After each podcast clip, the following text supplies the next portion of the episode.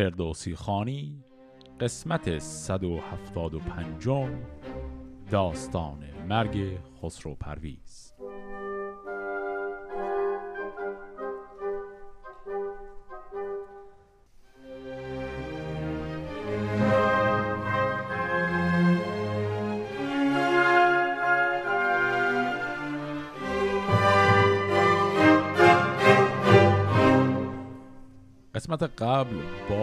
دستگیری و تبعید خسرو پرویز تمام شد و دیدیم پسر او شیروی که بر تخت نشست پیغامی رو شفاهن به دو فرستاده گفت.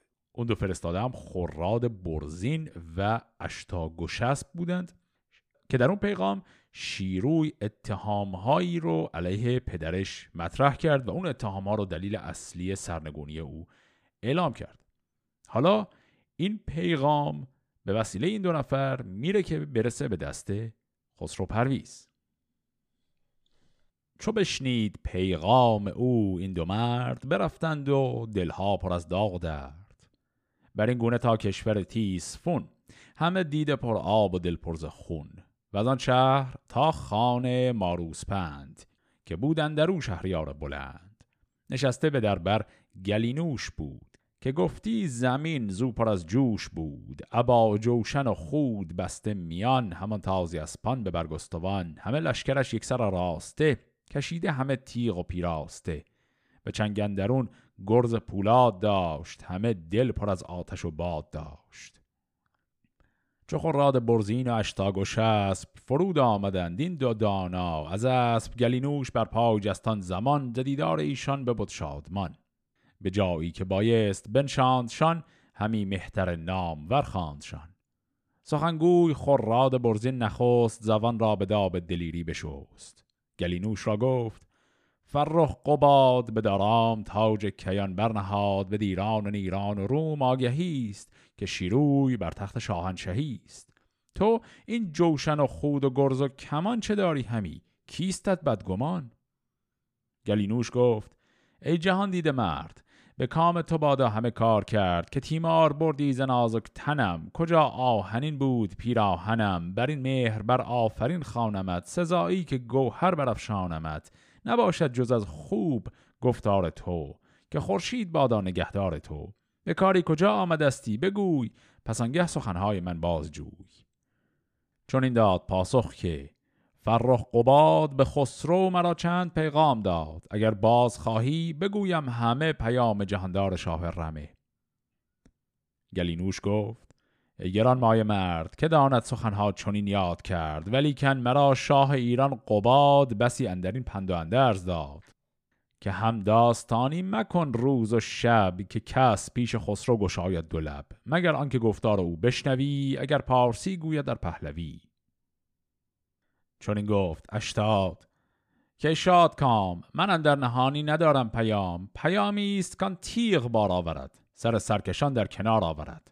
تا اکنون ز خسرو بر این بار خواه. بدان تا بگویم پیامش ز شاه. گلینوش بشنید. بر پای جست. همه بندها را به تن بر ببست. بر شاه شد. دست کرده به کش. چنان چون باید پرستار. فش بدو گفت. شاها انو شب بدی مبادا دل تو نژند از بدی. چون اشتاد و خراد برزین به شاه پیام آوریدند از آن بارگاه. بخندید خسرو.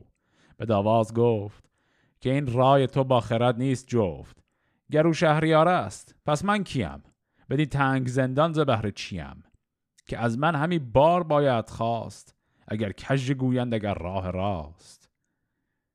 بیامد گلینوش نزد گوان بگفت آن سخن گفتن پهلوان کنون دست کرده به کش در شوید بگویید و گفتار او بشنوید. دو مرد خردمند پاکیز گوی به دستار چینی ببستند روی چو دیدند بردند پیشش نماز ببودند هر دو زمانی دراز. جهاندار بر شادوردی بزرگ نبشته همه پیکرش میش و گرگ. همان زر و گوهر بر او بافته سراسر یک در دگر تافته. نهالیش در زیر دیبای زرد پس پشت او مسندی لاژورد بهی تناور گرفته به دست دو جم خفته بر جایگاه نشست. خب تا اینجا رو ببینیم چی شد.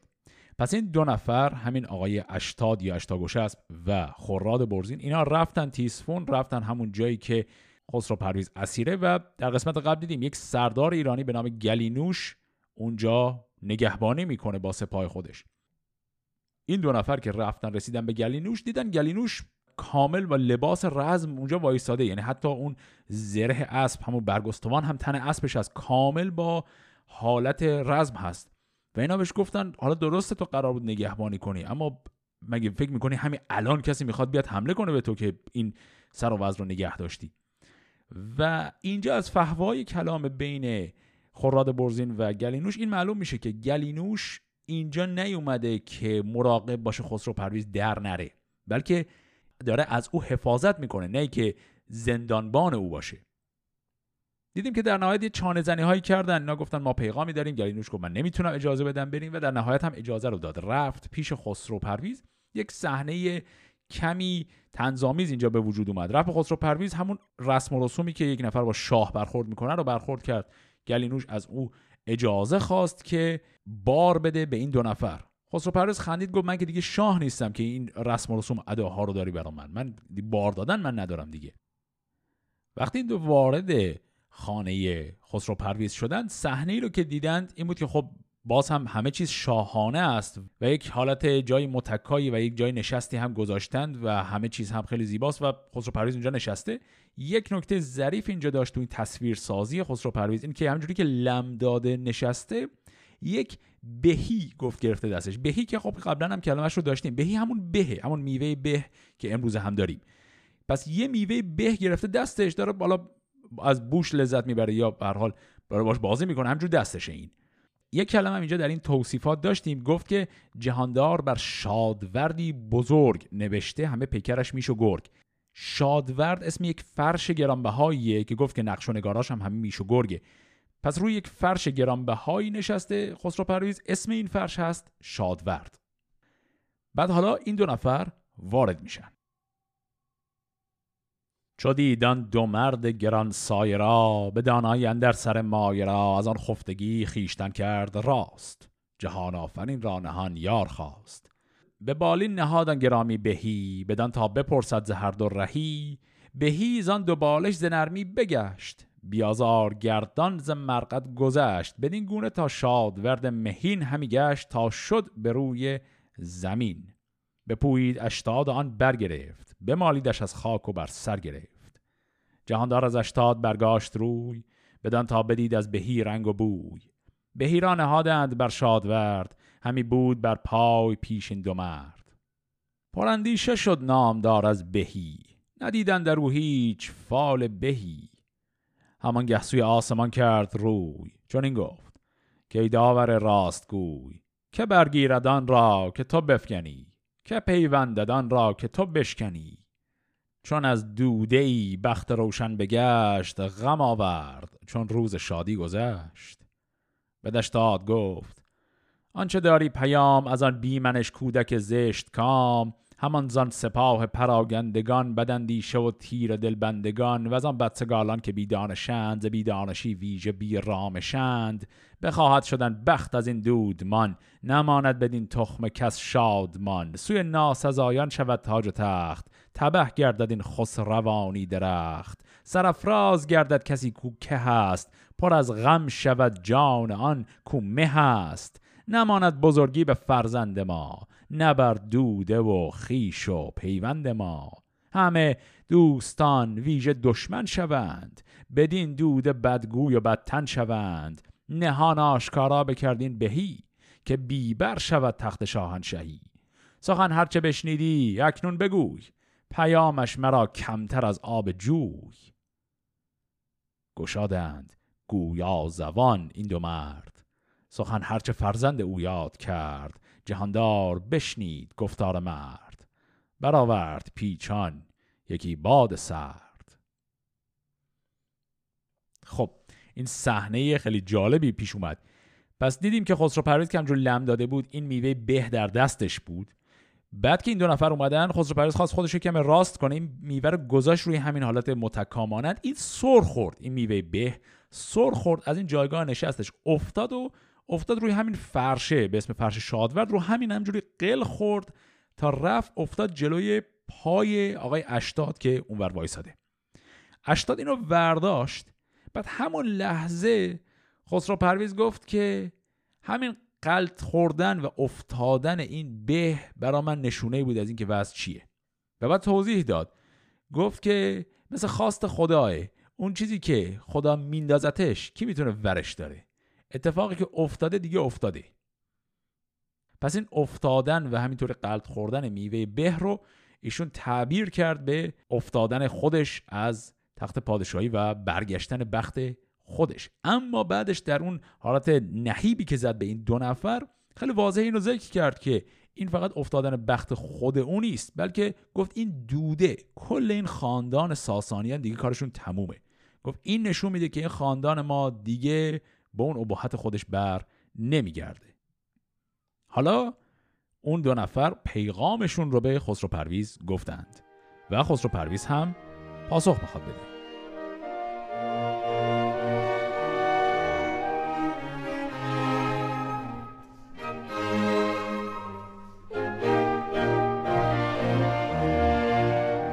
بدان نام ور گفت پاسخ شنو. یکایک ببر سوی سالار نو.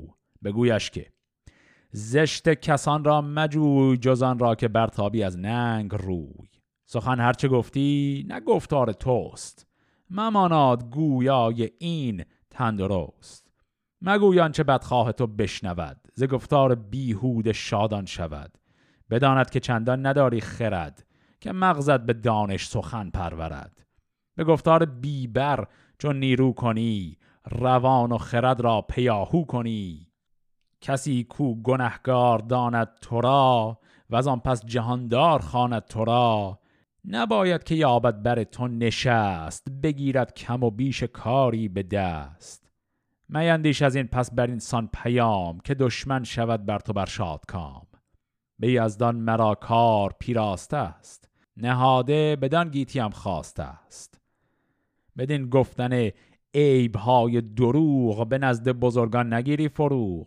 بیارم کنون پاسخ این همه. بدان تا بگویند پیش رمه. پس از مرگ من یادگاری بود سخن گفتن راست یاری بود. چو پیدا کنم بر تو انبوه رنج بدانی که از رنج ما خواست گنج. نخستین که گفتی ز حرمت سخن. نی مستو آن روزگار کهن. ز گفتار بدگوی بر ما پدر برا و شد کارزیر و زبر. از اندیشه او چون آگه شدیم از ایران شب تیره بیره شدیم. همان راه جستیم و بگریختیم. به دام بلا در نیاویختیم. از اندیشه او گناه هم نبود. جز از جستن از شاه راه هم نبود. شنیدم که بر شاه من بد رسید. ز برده برفتم چو گوشان شنید. گنهگار بهرام خود با سپاه بیاراست در پیش من رزمگاه. از اون نیز بگریختم روز جنگ بدان تا نیایم مرو را به چنگ. وزن پس دگر بار باز آمدم. دلاور به جنگش فراز آمدم. نه پرخاش بهرام یک بار بود. جهانی بر آن جنگ نظاره بود. به فرمان یزدان نیکی فضای که اوی است بر نیک و بد رهنمای. چون ایران و نیران به ما رام گشت همه کار بهرام ناکام گشت. چون از جنگ چوبین پرداختم نخستیم به کین پدر تاختم. چو بندوی و گستهم خالان بودند به هر کشوری بی همالان بودند فدا کرده جان را همی پیش من به دل مهربان و به تنخیش من. چو خون پدر بود و درد جگر نکردیم سستی به خون پدر. بریدیم بندوی را دست و پای کجا کرد بر شاه تاریک جای. چو گستهم شد در جهان ناپدید زگیتی یکی گوشه برگزید به فرمان ما ناگهان کشته شد سر و رای خونخوارگان گشته شد. خب تا همینجا یه نگاهی بندازیم. می‌بینیم که الان خسرو پرویز اون پیغام هایی که در انتهای قسمت قبل شنیدیم که شیروی داده بود اون اتهام ها رو می‌خواد همه رو یکی یکی جواب بده. این جوابا رو داره به خراد برزین و اشتاگوش هست میگه میگه اینا رو ببرید بگید. یکی دو تا جمله این وسط بود شاید خیلی واضح نباشه. یکیش که داشت به پسرش می‌گفت گفت این من می‌دونم این حرف حرف تو نیست. همون اول قضیه قبل از که جوابا رو بده گفت من می‌دونم اینا رو تو دهن تو گذاشتم اینا حرف تو نیست. و بعدم خیلی به حالت تحقیرآمیز حرف زد. گفت من می‌دونم تو عقل کافی نداری که این اتهام ها رو بزنی. عقل تو کمتر از این صحبت هاست. و گفت که به گفتار بیبر چون نیرو کنی روان و خرد را پیاهو کنی. این اصطلاح پیاهو کردن یعنی روندن بیرون کردن. میگه تو وقتی که زور می‌زنی همچین حرفهایی بزنی روان و خرد رو میندازی بیرون. به عبارتی داره میگه تو عقل کافی برای زدن حرفای این شکلی نداری. بعد از اون هم قبل از اینکه با اصلا جوابش رو شروع کنه یک چیز دیگه هم گفت. گفت که ببین من پذیرفتم شکست خوردم. من هر چی دارم میگم برای آیندگانه. و گفت که به یزدان مرا کار پیراسته است نهاده بدان گیتی هم خواسته است. یعنی کار من با خدای اون کلمه خواسته هم که خب بارها داشتیم در شاهنامه خواسته یعنی گنج. میگه یعنی همه گنج و همه اجر من تو اون دنیا برام محفوظه. من نگرانی اون دنیا رو ندارم. این دنیا هم که دیگه به حال کار من تمام شده. پس اینجوری میگه و بعد حرفاش رو شروع می‌کنه. دیدیم که ابتدا از همون بحث کشتن هرمز شروع شد. اون اتهامی که زده بودن بهش و کل ماجرا رو ایشون یه دور مرور کرد. چیزی که خب ما هم دیگه در جریانش هستیم. خسرو پرویز نقشی در کشتن پدر خودش نداشت و نه تنها اول بهرام رو از بین برد بلکه بلافاصله بعدش انتقام خون پدر رو هم گرفت. پس بنابراین اون اتهام اصلا بهش نمیچسبه. حالا اون رو که گفت میره سراغ بقیه حرفا. دگر آنکه گفتی تو از کار خیش از آن تنگ زندان و بازار خیش. بدان تازه فرزند ما کار بد نیاید که از آن بر سرش بد رسد. به زندان نبود بر شما تنگ و بند همان نیز خاری و بیم گزند. بدان روستان خار نگذاشتیم همه گنج پیش شما داشتیم. بر آین شاهان پیشین بودیم نه بیکار و بر دیگر آین بودیم ز نخچی رو از گوی و رامشگران ز کاری کن در خور مهتران شما را به چیزی نبودین نیاز. ز دینار رو از گوهر و یوز و باز. یکی کاخ بود کرده زندانش نام همی زیستیدن در او شاد کام همان نیز گفتار اخترشناس که ما را همی از تو دادی حراس. که از تو بداید بدین سان که هست بیانداختم اخترت راز دست. و از آن پس نهادیم مهری بروی به شیرین سپردیم از آن گفتگوی. به شاهی چو شد سال بر سی و شش میان چنان روزگاران خش تو داری به یادین سخن بیگمان اگر چند بگذشت بر ما زمان. تو را نامه آمد ز هندوستان. بودم من بدان نیز هم داستان ز رای برین نزد ما نامه بود گوهر بود و هر گونه جامه بود یکی تیغ هندی و پیلی سپید. جز این بود ما را بگیتی امید ابا تیغ دیبای زربفت بود ز هر گونه گوهر نابسود. سوی تو یکی نامه بود بر پرند نوشته چو دیدم من از خط هند بخواندم یکی مرد هندی دبیر سخنگوی و داننده و یادگیر. چونان نامه رای هندی بخواند بر آن آب دیده همی برفشاند. بدان نامه در بود که شادان بزی که با تاج زر خسروی را سزی. که چون ماه آذر بود و روز دی جهان را تو باشی جهاندار. کی؟ شده پادشاهی پدر سی و هشت ستاره بر این گونه خواهد گذشت. درخشان شود روزگار بهی. تو تاج بزرگی به سر برنهی مرا آن زمان این سخن شد درست. زدل مهربانی نشایست شست. من آگاه بودم که از تخت تو زگاه درخشیدن بخت تو نباشد مرا بهر جز رنج و درد. شده روز روشن چنین لاژورد ز بخشایش و دین و پیوند و مهر. نکردم دوژم هیچ از آن نام چهر. به شیرین سپردم چو برخاندم. ز هر گونه اندیشه ها راندم. برای اوست با اختر تو به هم. نداند کسی زان سخن بیش و کم. گریدون که خواهی که بینی بخواه. اگر خود کنی بیش و کم را نگاه. برانم که بینی پشیمان شوی. و از این کرده ها سوی درمان شوی. دگر آنکه گفتی ز زندان و بند که آمد ز ما بر کسی برگزند. چون این بود تا بود کار جهان بزرگان و شاهان و رای مهان. اگر تو ندانی به موبت بگوی. کند زین سخن مر را تازه روی. که هر کس که او دشمن ایزده است ورا در جهان زندمانی بد است. به زندان ما ویژه دیوان بودند که نیکان از ایشان غریوان بودند چو ما را نبود پیش خون ریختن بدان کار ننگ اندر آویختن بدان را به زندان همی داشتم گزند کسان خار نگذاشتم. بسی گفت هر کس که آن دشمنند تخم بدانند و آهرمنند. چون اندیشه ایزدی داشتم سخنها همی خار بگذاشتم. کنون من شنیدم که کردی رها مران را که بود بدتر از اجده ها از این بد گنهگار ایزد شدی به گفتار و کردارها بد شدی. چون مهتر شدی کار هوشیار کن ندانی تو داننده را یار کن. مبخشای بر هر که رنج است از اوی اگر چند امید گنج است از اوی. هر آن کس که از او در جهان جز گزند نبینی مرو را چه کم طرز بند؟ خب این پیغامای خسرو پرویز هنوز تموم نشده. حالا تا اینجاش هم بازی مروری بکنیم. بعد از اینکه اون اتهام مربوط به کشتن پدر رو جواب داد حالا میره سراغ اون اتهام زندانی کردن شیروی. دو تا نکته رو گفت. گفت که اولا همچین اسیر اسیرم شما نبودید. درست از کاخ نمی‌تونستید بیاد بیرون ولی تو کاخ همه چی داشتید. همه جور غذایی همه شکاری همه تفریح همه چیزایی که شاهان دارن. من چیزی رو از شما دریغ نکردم تو خورد و خوراک و پوشاک. این که توی کاخ اسیر بودید همچین جوری نگو انگار زندانی بودید تو سیاه چاله بودید. حالا اینو که گفت بعدش یه نکته رو می‌خواد بگی یه ماجرایی رو یادآوری می‌کنه. میگه ببین من نسبت به تو چه حسی داشتم؟ چیو میگه؟ میگه وقتی که من 36 سال از پادشاهیم گذشته بود. یعنی دو سال قبل از چون 38 سال کل پادشاهیش بود دیگه. دو سال قبل از اینکه به این نقطه برسیم گفت اون موقع از طرف رای هند پادشاه هند یک هدایای برام اومد یه نامه ای هم بود. اون نامه خطاب به تو بود.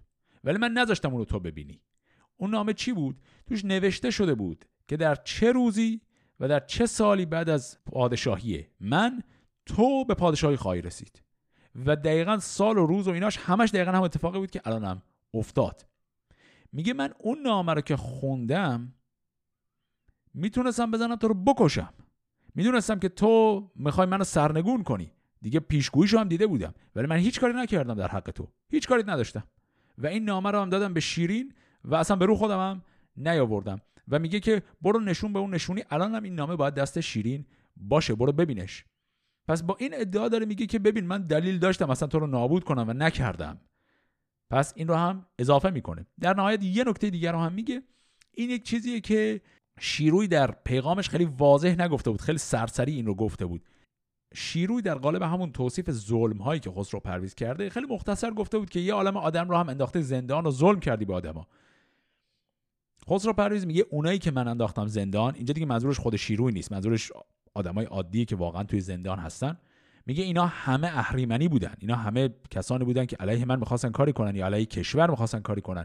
اینا حقشون زندانه. اینا نباید از زندان در بیاری. اینا آدم های درستکاری نیستن. و میگه که تو اگر اینا رو از زندان آزاد کردی حماقت کردی با این کارت. اینجا داریم یه نمه های مختصری می‌بینیم از اتفاقاتی که احتمالا واقعا افتاده. چون تا حالا هرچی تهمت و اتهام علیه خسرو پرویز داشتیم اون ماجرای کشتن پدر و اونا که هیچی این ماجرای اسیر کردن خود شیروی در زندان اینا به نظر نمی‌رسه هیچ کدوم دلایل واقعی شکست خسرو پرویز باشه. این که میگه یه تعداد زیادی آدم رو تو زندان انداخته بودی اینا یه شمایل خیلی کلی به ما میده از اینکه احتمالا یه اتفاقایی اینجا افتاده بوده در اواخر دوره پادشاهی خسرو پرویز. خب اینو هم که گفت حالا می‌خواد بقیه حرفاشو ادامه بده. دگر آنکه از خواسته گفته ای خردمندی و رای بنهفته ای ز کس ما نجستیم جز باج و صاف هر کس که او داشت با باش تاف. ز یزدان پذیرفتم آن تاج و تخت فراوان کشیدم از آن رنج سخت. جهان آفرین داور داد و راست همین روزگاری دگرگونه خواست. نیم دژمنش نیز در خواست اوی فزونی نجوییم در کاست اوی. به جستیم خوشنودی دادگر ز بخشش به کوشش ندیدم گذر. چو پرسد زمن کردگار جهان بگویم بدوی آشکار و نهان. بپرسد که او از تو داناتر است به هر نیک و بدبر تواناتر است. همین پرگناهان که پیش تو اند نه تیماردار و نه خیش تو اند. ز من هرچه گویند از این پس همان شوند این گروه بر تو بر بدگمان. همه بنده سیم و زرند و بس. کسی را نیابی تو فریاد رس. از ایشان تو را دل بر آسایش است گناه مرا جای پالایش است. نگنجد تو را این سخن در خرد نه از این جان آن بدتنان برخورد. ولیکن من از بحر بدکامه را که برخاند این پهلوی نامه را همان در جهان یادگاری بود خردمند را غمگساری بود. پس از ما هر آن کس که گفتار ما بخوانند دانند بازار ما. دگر آنکه گفتی که از تاختن نیاسودی از رنج و کیناختن اگر پاسخ گفته ها بشنوی به گفتار بیدار من بگروی. ز چیزی که پرسد زمن کردگار همانا نپیچم به روز شمار. بدیران هر آنگه که آسود شاه به هر کشوری بر ندارد سپاه. بیاید هر جای دشمن به کین پرآشوب گردد سراسر زمین. نه این گنج ها گرد من کردم که گرد از بزرگان برآوردم. نیاگان بیدار شاهان ما ستود تنونیک خواهان ما. میانها ببستند خود با سپاه به هر سوز دشمن ببستند راه. به هر کشوری در نهادند گنج نیابند گنج ار نبینند رنج. گنهگار چوبینه آمد ز ری بدندیش و بدگوهر و شوم پی. همه گنج های کهن برگرفت به هر کشوری کشتن اندر گرفت. ز دینار از گوهر شاهوار ز یاقوت از تاج گوهرنگار. همان جامه و تخت شاهنشهی ببردند و شد گنج هامان توهی جز از آلت جنگ چیزی نماند همه گنج های کهن برفشاند. چنان خواست یزدان پیروزگر که ما را دهد زختر نیک بر. به رای و به کوشش ببستم میان خود و نامداران ایرانیان. سپه بود فرستادم از چهار سوی گزیده بزرگان آزاد خوی. یکی زی خراسان دگر باختر سوی کشور نیم روز و خزر. ز برتاس و از چین سپه راندیم سپه بود به هر جای بنشاندیم. ببردیم بر دشمنان تاختن نیارست کس گردن افراختن. چو دشمن ز گیتی پراگنده شد همه گنج ما یک سر آگنده شد. همه بوم شد نزد ما کارگر. ز دریا کشیدن چندان گوهر که ملاح گشت از کشیدن سطوح مرا بود هامون و دریا و کوه. چو گنج درم ها پراگنده شد ز دینارها بدر آگنده شد ز یاقوت از گوهر شاهوار همان جامه و آلت کارزار. چو دیهیم ما بیست و شش سال گشت ز هر گوهری گنج ما مال گشت. درم را یکی میخ نو ساختیم سوی شادی و فرخی تاختیم. بدان سال چون باز جستم شمار چو صد بار دینار بود صد هزار. پراگنده افکنده پنداوسی همه چرم پنداوسی پارسی. به هر بدری در ده و دو هزار پراگنده دینار بود شاهوار. جز از باج دینار هندوستان جز از کشور روم و جادوستان جز از هدیه و باج هر کشوری ز هر نامداری و هر مهتری جز از رسم و آین و نوروز و مهر از اسپان و از بنده خوب چهر. جز از جوشن و خود و کوپال و تیغ ز ما این نبودی کسی را دریغ. جز از مشک و کافور و خز و سمور ز کرگ سپید و ز کیمال بور. هر آن کس که ما را بودی زیر دست چون این باش ها بر حیونان مست همی تاختندی به درگاه ما. نپیچید گردن کس از راه ما. زهر در فراوان کشیدیم رنج بدان تا بیاگند از این گونه گنج. دگر گنج خزرا و گنج عروس کجا داشتیم از پی روز بوس. فراوان ز نامش سخن راندیم سرانجام باداورش خواندیم. چون این بیست و شش سال تا سی و هشت جز از بارزو چرخ بر ما نگشت. همه کهتران من تناسان بودند بدندیش یک سر حراسان بودند چون چون شنیدم ز فرمان تو جهان را بد آمد ز پیمان تو. نماند کسان در جهان رامشی نباید گزیدن جز از خاموشی. همی کرد خواهی جهان پرگزند پر از درد کاری و ناسودمند. همان پرگزندان که نزد تو اند که تیر شبان اور مزد تو اند همی داد خواهند تختت به باد. بدان تا نباشی به گیتی تو شاد. چو بودی خردمند نزدیک تو که روشن شدی جان تاریک تو به دادن نبودی کسی را زیان که گنجی رسیدی به درزانیان ایا پور کم روز اندک خرد؟ روانت از اندیشه رامش برد. چون دان که این گنج ما پشت توست. زمانه کنون پاک در مشت توست. هم آرایش پادشاهی بود جهان بیدرم بر تباهی بود. شود بیدرم شاه بیدادگر توهی دست را نیست هوش و هنر. جهاندار بی گنج پر غم بود ورا تخت چون جای ماتم بود. به بخشش نباشد ورا دستگاه بزرگان فسوسیش خوانند شاه. گر ایدون که از تو به دشمن رسد همی بت به دست برحمن رسد. ز یزدان پرستنده بیزار گشت ورا نام آواز تو خار گشت. چو بیگنج باشی نپاید سپاه تو را زیر دستان نخوانند شاه. سگ آن به که خواهنده نان بود. چو سیرش کنی دشمن جان بود. خب این هم تکه بعدی از پیغام های خسرو پرویز بود. اینو هم یه مروری بکنیم. کل اینایی که شنیدیم پاسخ به اون اتهام کلی بود که شیرویه زد درباره گنج اندوزی و مال اندوزی خیلی شدید و حریسانه خسرو پرویز دیدیم یه اتهام خیلی کلی اونجا زده شده بود. اینجا خسرو پرویز کل قضیه رو باز کرد برامون. اومد و کل این داستان گنج ها رو گفت برامون. اما قبل از اینکه این داستان گنج ها رو بگه نکته مهمتری گفت. گفت که ما از هیچ کسی به زور یا به ناشایست باج و نگرفتیم. گفت کسی که تاوش رو داشت توان اینکه این مالیات ها رو بده ما ازش گرفتیم. و به هیچ کسی ظلمی نکردیم اینجا. و بعدم گفت که ببین اینم باز این حرفی که این پرگناهان همین دشمنانی که اطراف تو رو گرفتن دارن می‌زنن تو دهن تو. اینا چشم دوختن به این پول ها و اینها فقط تو رو علم کردن. و بدون که تهمتی که داری به من می‌زنی سر مالندوزی این فقط یه روشی برای که تمام این گنج ها رو اینا برای خودشون وردارن.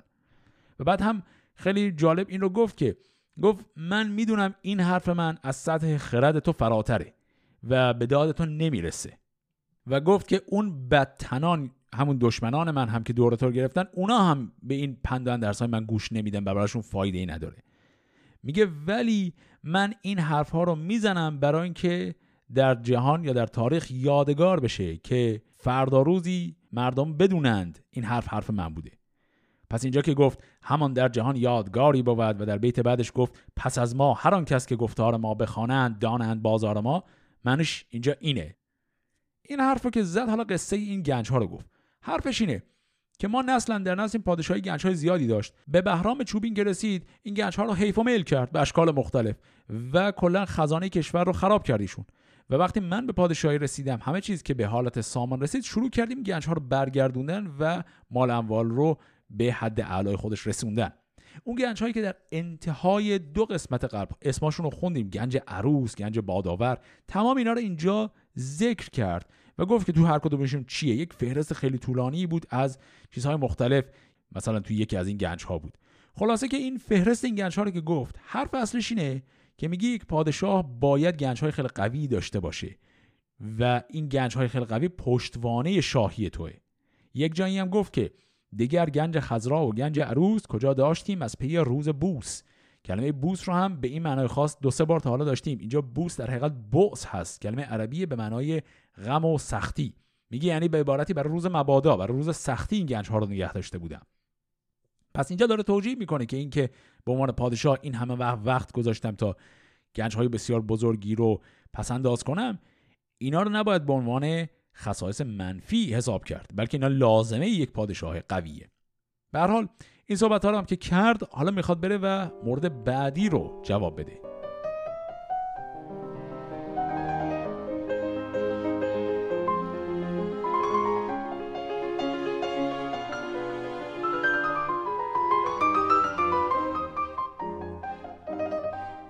دگر آنکه گفتی ز کار سپاه که در بوم ها برنشاندم به راه ز بیدانشیتان نیامد پسند. ندانی همه راه سود از گزند؟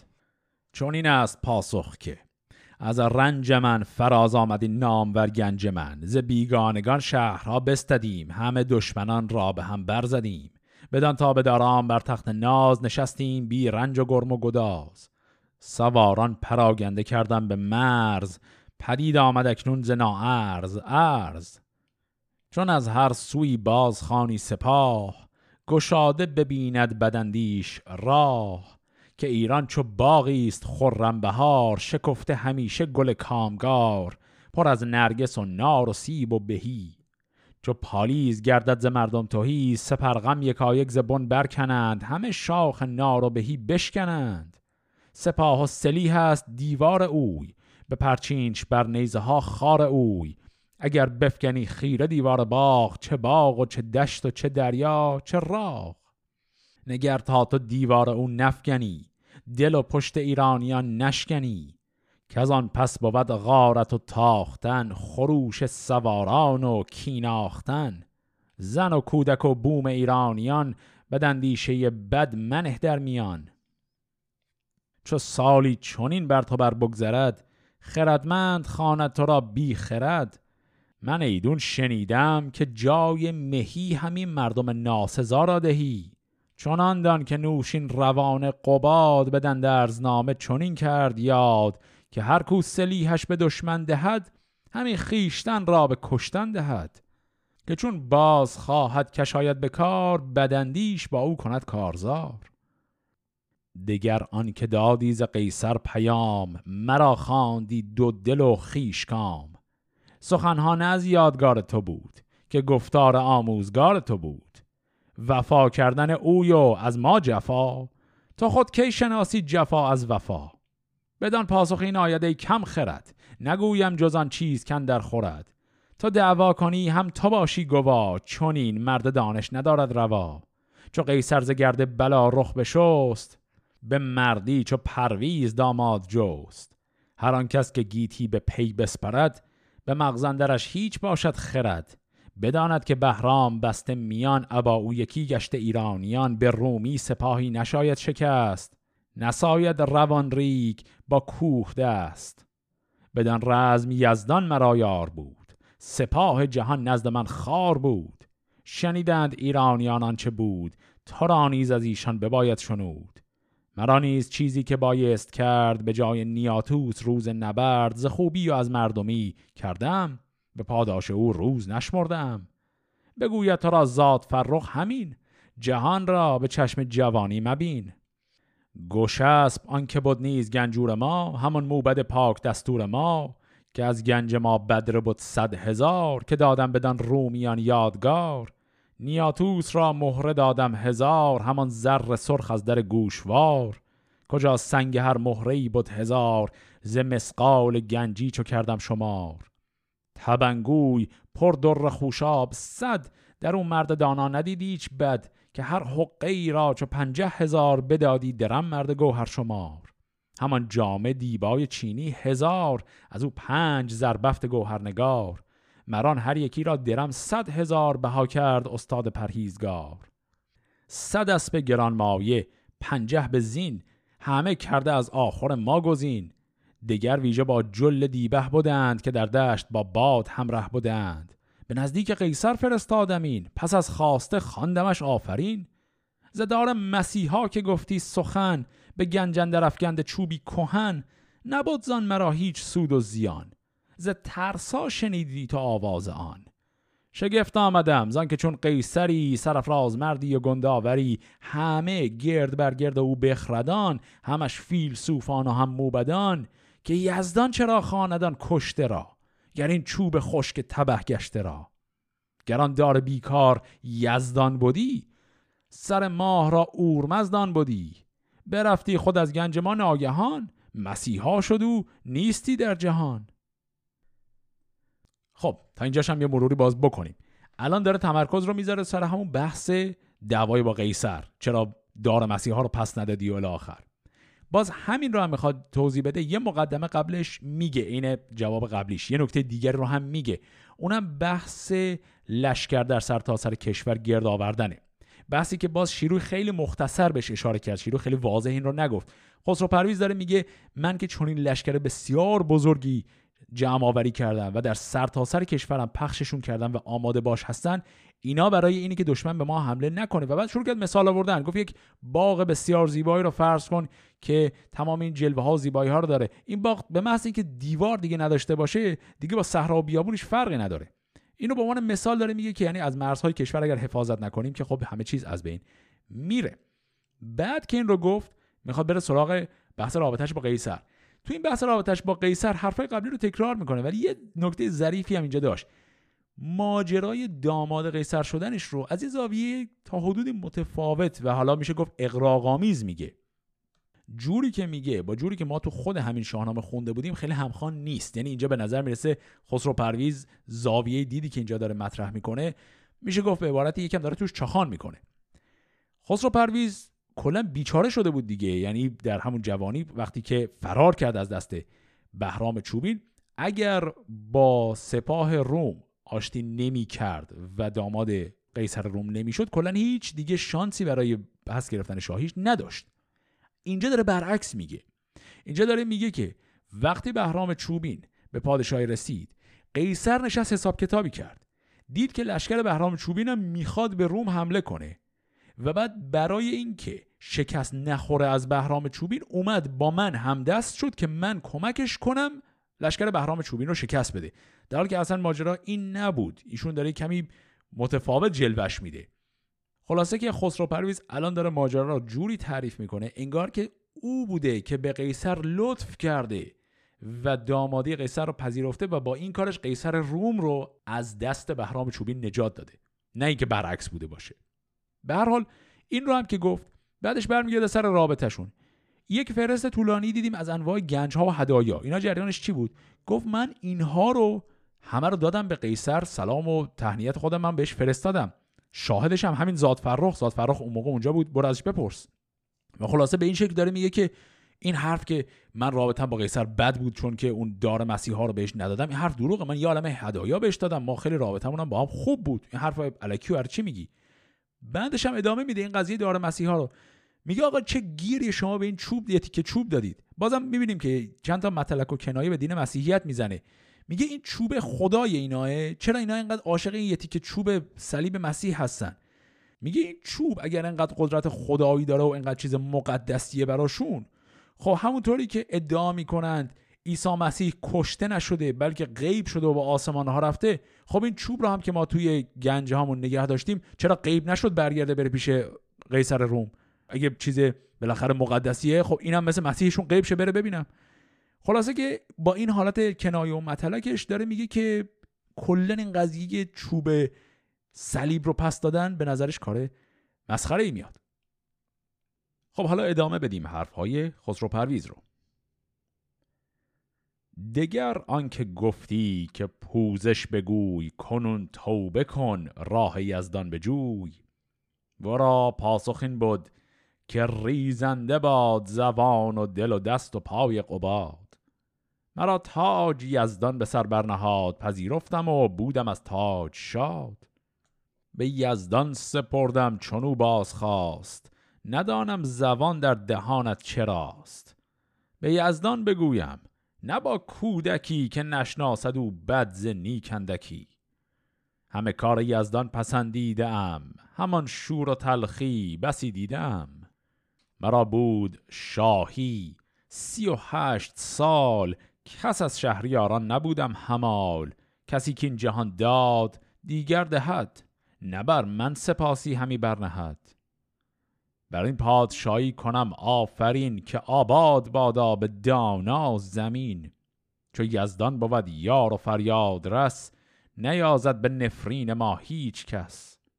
بدین کودک تیز و نادان بگوی که ما را کنون تیره گشتا روی که پدرود بادی تو تا جاودان.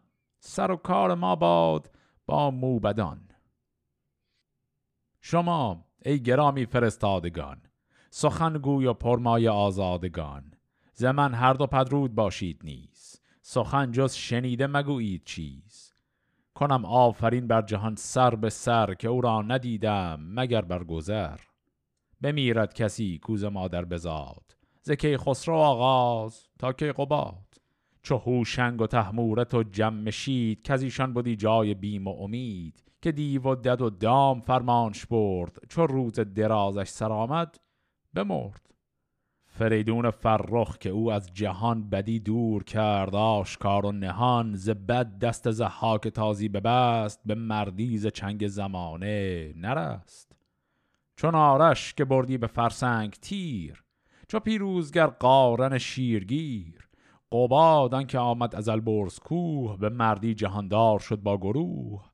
که از آبگینه همی خانه کرد و از آن خانه گیتی پر افسانه کرد. همه در خوشاب بود پیکرش ز یاقوت رخشنده بودی درش. سیاوش همان نامدار هژیر که کشتش به روز جوانی دو پیر. کجا کنگ دز کرد جایی به رنج و از آن رنج بردن ندیدی هیچ گنج. کجا رستم زال و اسپندیار که از ایشان سخن ماند من یادگار. چو گودرز و هفتاد پور گزین سواران میدان و شیران کین. چو گشتاسب شاهی که دین بهی بپذرفت و زو تازه شد فرهی.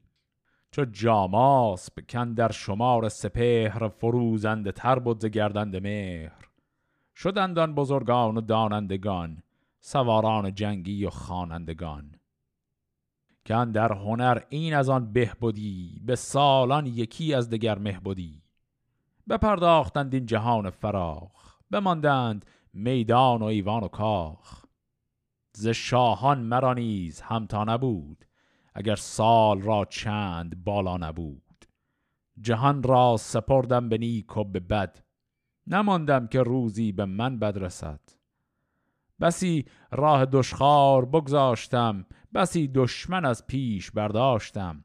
همه بوم ها پرز گنج من است کجا آب و خاک است رنج من است. چوز این گونه بر من سر آمد جهان همه تیره گردد امید مهان. نماند به فرزند من نیز تخت بگردد ز تخت و سرایتش بخت. فرشته بیاید یکی جان ستان بگویم بدو جانم آسان ستان.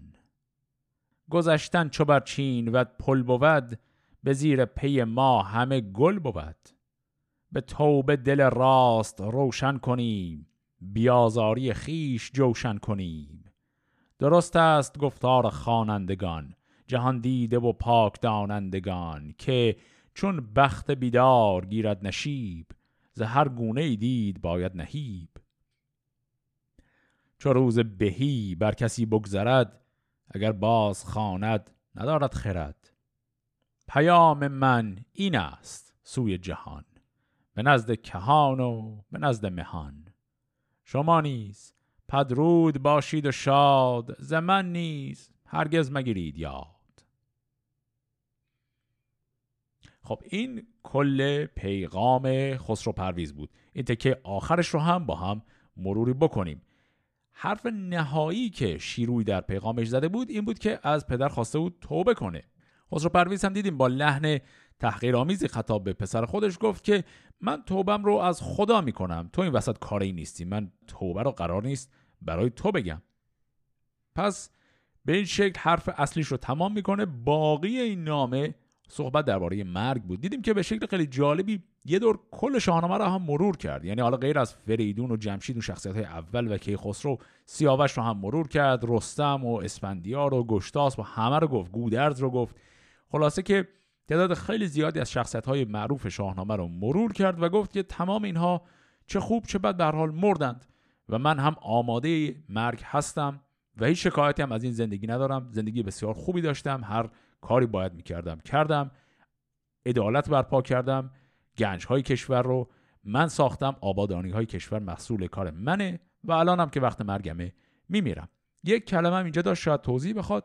گفت که گذشتن چو بر چین ود پل بود به زیر پی ما همه گل بود. این چین ود پل این مقدار حالا بحث خودش رو میطلبه ولی پل چین ود یک مفهومی در جهانبینی زرتشتی در دین زرتشتیه اگه بخوایم حالا معادل اسلامیش رو ببینیم یه چیزی شبیه همون چیزی که در اسلام بهش میگیم پل سرات فکر کلی پشتش همونه. یک پلیه که انسانها ازش گذر می‌کنند برای رفتن به اون جهان. پس ایشون داره میگه که منم بر هر حال باید از این پل چین ود عبور کنم پس اشارش به مرگشه. اینجا دیگه حرفای خسرو پرویز که تمام میشه این دو نفر همون اشتاد و خوراد برزین حرفا رو میشنون و برمیگردن پیش شیروی.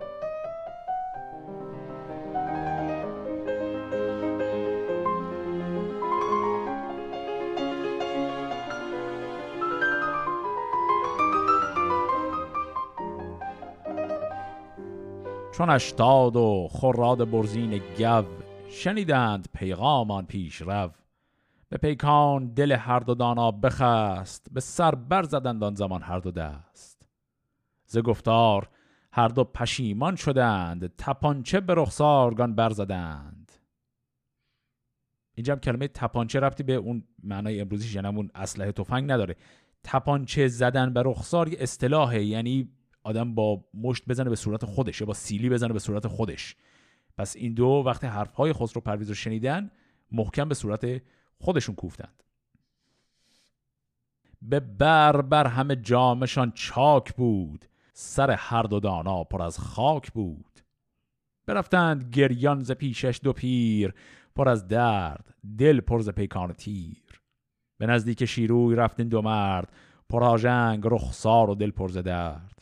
یکایک بدادند پیغام شاه به شیروی بی مغز و بی دستگاه چو بشنید شیروی بگریست سخت دلش گشت ترسان از آن تاج و تخت.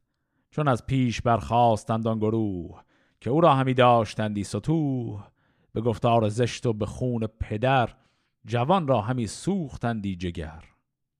فرود آمد از تخت شاهی قباد دو دست گرامی به سر برنهاد. ز مژگان همی بربرش خون چکید چون آگاهی او به دشمن رسید. چو برزد سر از تیر کوه آفتاب بدندیش را سر برآمد ز خواب. برفتند یک سر سوی بارگاه چو بشنید بنشست بر تخت شاه. برفتند گردن کشان پیش اوی ز گردان بیگانه و خیش اوی. نشستند با روی کرده دوژم زبانشان نجنبید بر بیش و کم. بدانست که ایشان به سان دوژم نشسته چرایند با درد و غم؟ بدیشان چنین گفت کان شهریار کجا باشد از پشت پروردگار که غمگین نباشد به درد پدر نخوانمش جز بدتن و بدگوهر نباید که دارد بدو کس امید که او پود تر باشد از پود بید. چون این یا پاسخ ز مرد گناه که هر کس که گوید پرستم دو شاه. تو او را به دل ناهوشیوار خان وگر ارجمندی بود خار خان چون این داد شیروی پاسخ که شاه چو بی گنج باشد نیابد سپاه. سخن چرب رانیم یک ماه نیست ز راه درشتی نگوییم چیز. مگر شاد باشیم از اندرز اوی که گنج است سر تا سر این مرز اوی. چو پاسخ شنیدند برخواستند سوی خانه ها رفتن آراستند به خالیگران شاه شیروی گفت که چیزی ز خسرو نباید نهفت. به پیشش همه خان زرین نهید. خورش ها بر او چرب و شیرین نهید. برنده همی برد و خسرو نخرد ز چیزی که دیدی به خان گرم و سرد. همه خوردش از دست شیرین بودی که شیرین به خوردنش غمگین بودی پس اینجا واکنش شیروی رو دیدیم. وقتی که این صحبت های پدر بهش رسید شیروی مقدار زیادی همطور که دیدیم منقلب میشه کلا از حرف های پدر چون می‌بینه که خب حق هم با او هست و چیز خاصی نداره بگه. و این منقلب شدنش منجر به این صحبت هایی شد که شنیدیم. در نهایت هم دیدیم که شیروی خواست باز با پدرش خوشرفتاری کنه در این حال که به حال اون اسیر هست. گفت که براش غذاهای خوب ببرید بهش برسید به حال احوالش رسیدگی کنید. و شنیدیم که غذاهای زیادی هم برای خسرو پرویزی که در اسارت هست می‌برن ولی او هیچ غذایی نمی‌خوره غیر از غذایی که از دست شیرین باشه. حالا اینجا داستان یک گریزی می‌زنه به چیزی که یه مقدار حاشیه‌ایه ولی باز هم به اصل داستان ربط داره و اون هم داستان شیون کردن باربد هست. باربد هم به حال خیلی عاشق و شیفته خسرو پرویزه و در این وضعیت او هم حال خرابی داره. کنون شیون باربد گوش دار سر مهر مهتر در آغوش دار. چون آگاه شد باربد زن که شاه بپرداخت بیداد و بیکام گاه. ز جهرم بیامد سوی تیسفون پر از آب مژگان و دل پر ز خون. بیامد بدان خانه او را بدید شده لعل رخسار او شنبلید. زمانی همی بود بر پیش شاه خروشان بیامد سوی بارگاه. همی پهلوانی بر او مویه کرد دو رخسار زرد و دلی پر درد. چنان بود که زاریش بشنید شاه همان کس کجا داشت او را نگاه نگهبان که بودند گریان شدند چو بر آتش مهر بریان شدند. همی گفت الا یا ردا خسروا بزرگا سترگا تناورگوا کجاتان بزرگی یا آن دستگاه؟ کجاتان همه فر و تخت و کلاه؟ کجاتان چنان برز بالا و تاج؟ کجاتان بر و یاره و تخت آج کجاتان همه مردی و زیب و فر؟ جهان را همی داشتی زیر پر. کجاتان شبستان و رامشگران؟ کجاتان در و بارگاه سران؟ کجا تفسر و کاویانی درفش؟ کجاتان بر و تیغهای بنفش؟ کجاتان سرفراز جانوس پار که با تخت زر بود و با گوشوار؟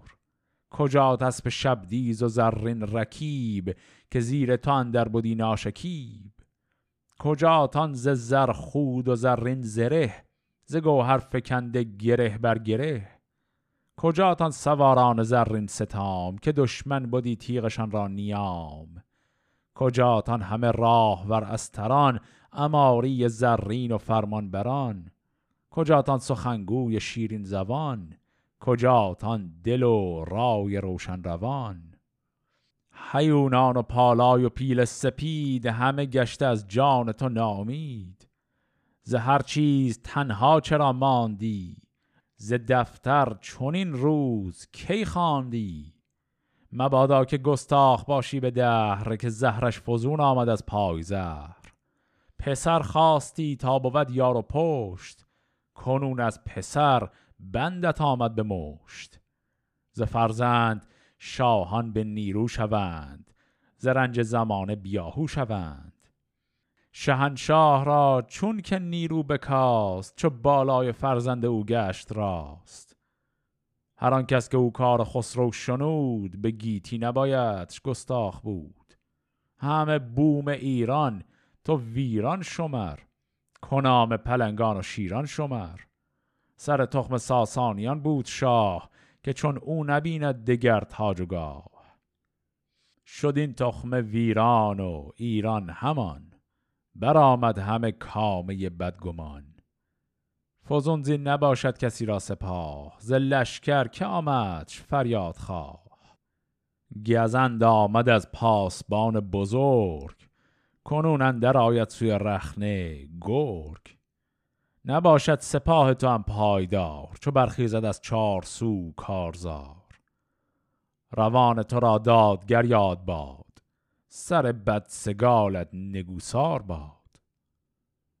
به یزدان و نام توی شهریار به نوروز و مهر و به خرم بهار که گر دست من زین سپس نیز رود بساود مبادا به من بر درود بسوزم همه آلت خیش را بدان تا نبینم بدندیش را. ببرید مرچار انگشت خیش بریده همی داشت در مشت خیش. چو در خانه شد آتشی بر فروخت همه آلت خیش یک سر بسوخت. پس اینجا هم واکنش عجیب و اون شیون اساسی باربد رو شنیدیم. دیدیم که از شهرش جهرم همجور راه رو کشید اومد سمت تیزفون در پشت در خانه خسرو پرویز که خب قاعدتا چون اسیره نمی‌تونه بره داخل. همونجا شروع کرد این شعر طولانی که شنیدیم رو در قالب آواز بلند بلند خوند و بعد از اون هم گفت که من دیگه برای هیچ کس هیچ آوازی نمی‌خونم و زد چهار انگشت خودش رو برید که دیگه هیچ وقت ساز نزنه و تمام سازهای خودش رو هم آتش زد. اینجا دیگه فصل آخر از داستان خسرو پرویز رو با هم داریم و اون هم کشته شدن خسرو پرویزه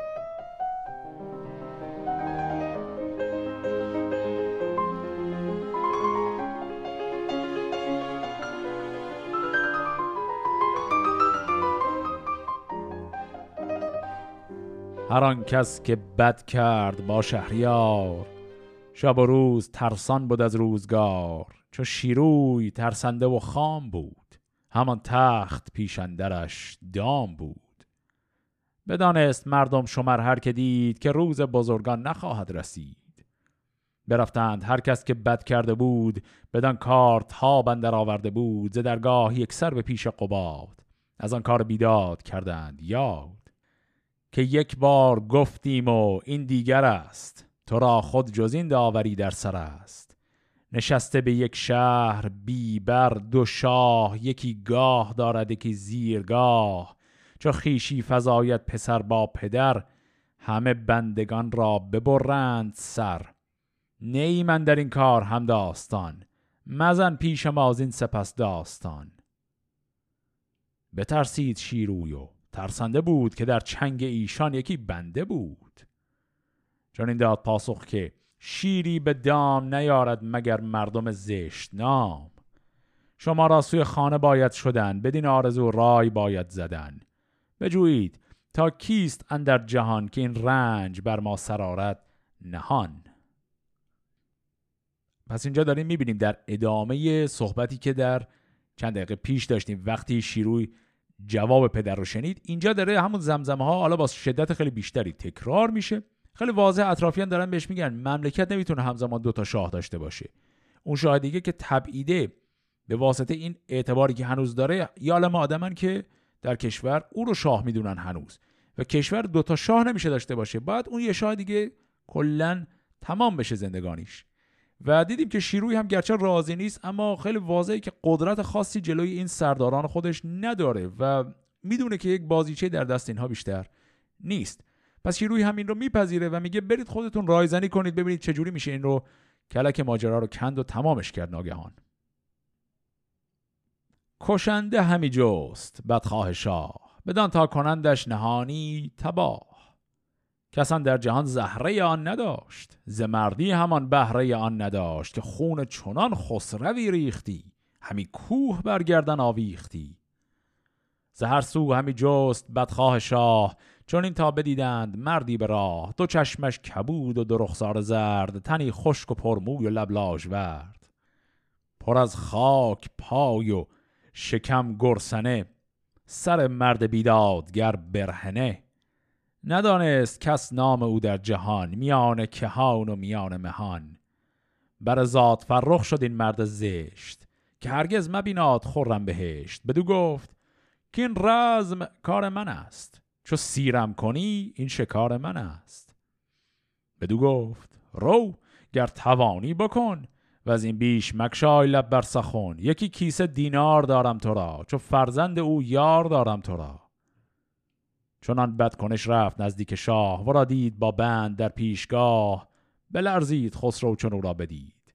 سرش کش مژگان به رخ برچکید. بدو گفت که زشت؟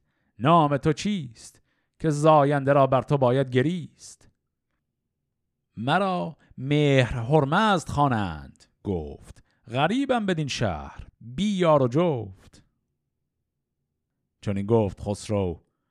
که آمد زمان به دست فرومایهی بدگمان. به مردم نماند همی چهره اوی به گیتی نجوید کسی مهر اوی. یکی ریدکی پیش او بود به پای به ریدک چنین گفت که رهنمای برو تشت آبار و مشک و عبیر یکی پاک تر جامعی دلپذیر. پرستنده بشنید آواز اوی بدانست کودک همی راز اوی. ز پیشش بیامد پرستار خورد یکی تشت زرین بر شاه برد ابا جامه و آب دستان و آب. همی کرد خسرو به بردن شتاب. چو برسم بدیدن در آمد به واش. نگاه سخن بود و گفتار ژاش. چنان جامه ها را بپوشید شاه. به زمزم همی توبه کرد از گناه. یکی چادری نو به سر در کشید بدان تا رخ جانستان را ندید.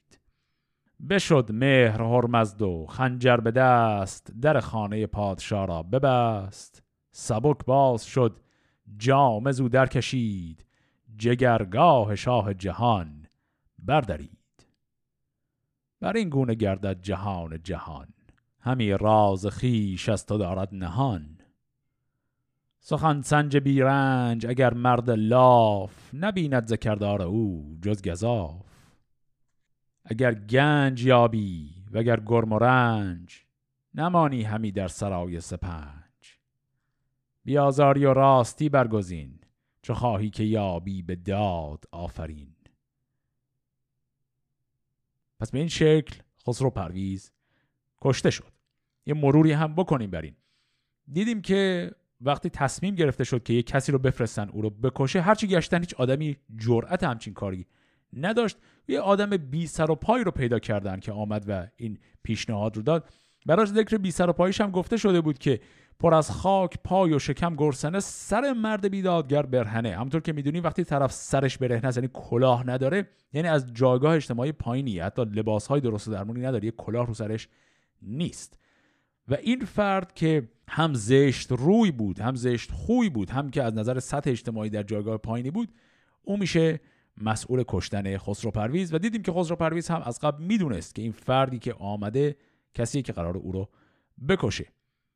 این مرگ خسرو پرویز شاید برای ما جالب باشه اگر دقت کنیم یک شباهت مختصری داشت به مرگ بهرام چوبین. این دو نفری که در بخش های اخیر داستان رقبای خیلی جدی هم دیگه بودند و دشمنان درجه که هم بودند به شکل خیلی جالبی هر دو خیلی شبیه به هم کشته میشن. یعنی جزئیات شاید کمی فرق کنه. ولی در هر دو شکل در تنهایی و خفا یک انسان بی سر و پا و بی کس و کاری اجیر میشه تا اونها رو با چاقویی بکشه. با این تفاوت که حالا بهرام چوبین خبر نداشت و ناگهان گول خورد و کشته شد اما خسرو پرویز از قبل می‌دونست سرنوشتش به این شکل هست. اما حالا این تفاوت رو بذاریم کنار. شکل مردن این دو فرد خیلی شبیه به هم بود. که خب حالا این هم برای خودش جای قیاس جالبی داره. حالا خبر کشتن خسرو پرویز همه جا میپیچه. چون آگاهی آمد به بازارگاه که خسرو بران گونه بر شد تباه همه بدگمانان به زندان شدند به دیوان آن مستمندان شدند. گرامی ده و پنج فرزند بود به دیوان شاهان که با بند بود. به زندان بکشتندشان بیگناه. بدانگه که سرگشته شد بخت شاه. جهاندار چیزی نیارست گفت. همی داشت آن اندوه اندر نهفت. چو بشنید شیروی چندی گریست. از آن پس نگهبان فرستاد بیست. بدان تا زن و کودکانش نگاه بدارد. پس از مرگ آن کشته شاه. شدان پادشاهی و چندان سپاه. بزرگی و مردی و آن دستگاه که کس راز شاهنشهان آن نبود نه از نامداران پیشین شنود. یکی گشت با آنکه نانی فراخ نیابد نبیند در و باکاخ. خردمند گوید نیارد بها هر آن کس که ایمن شد از اژدها. جهان را مخوان جز دلاور نهنگ. بخواید به دندان چو گیرد به چنگ. سلامت کنون کار پرویز شاه. شدن نام بر تخت و گنج و سپاه. چون آوردم این روز خسرو به بن ز شیروی و شیرین گشایم سخن. پس در این تکه انتهایی هم چند تا اطلاعات خیلی حیاتی به ما داده شد. اون گروه سردارانی که کل این کودتا رو رهبری می‌کردند و همین زاد فرخ هم نفر اصلیشون بود. اینها بعد از اینکه خسرو پرویز رو کشتند و می‌دونیم که خب شیروی هم صرفا ملعبه دست اینهاست برای اینکه مطمئن شن که جای پاشون سفت هست تمام فرزندان دیگر خسرو پرویز گفت که 15 تا بچه دیگه هنوز داشت. هر 15 تا رو هم کشتند و با این کار از اون سلاله پادشاهی ساسانیان فقط شیروی باقی میمونه. تمام کسان دیگری که می‌تونن با استناد به اصل و نسب خودشون. ادعای شاهی کنند الان از بین رفتن.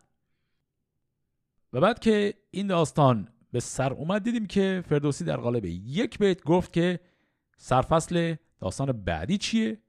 اون هم داستان شیروی و شیرین. همون شیرین همسر خسرو هست. این داستان خیلی کوتاه که در قسمت بعد بخوایم شروعش کنیم. آخرین داستان دوره پادشاهی آقای شیروی هم هست. پس در قسمت بعد داستان شیروی و شیرین رو می‌خونیم و بعد از اون هم میریم سراغ پادشاهانی که بعد از شیروی روی کار میان. فعلا خدا نگهدار.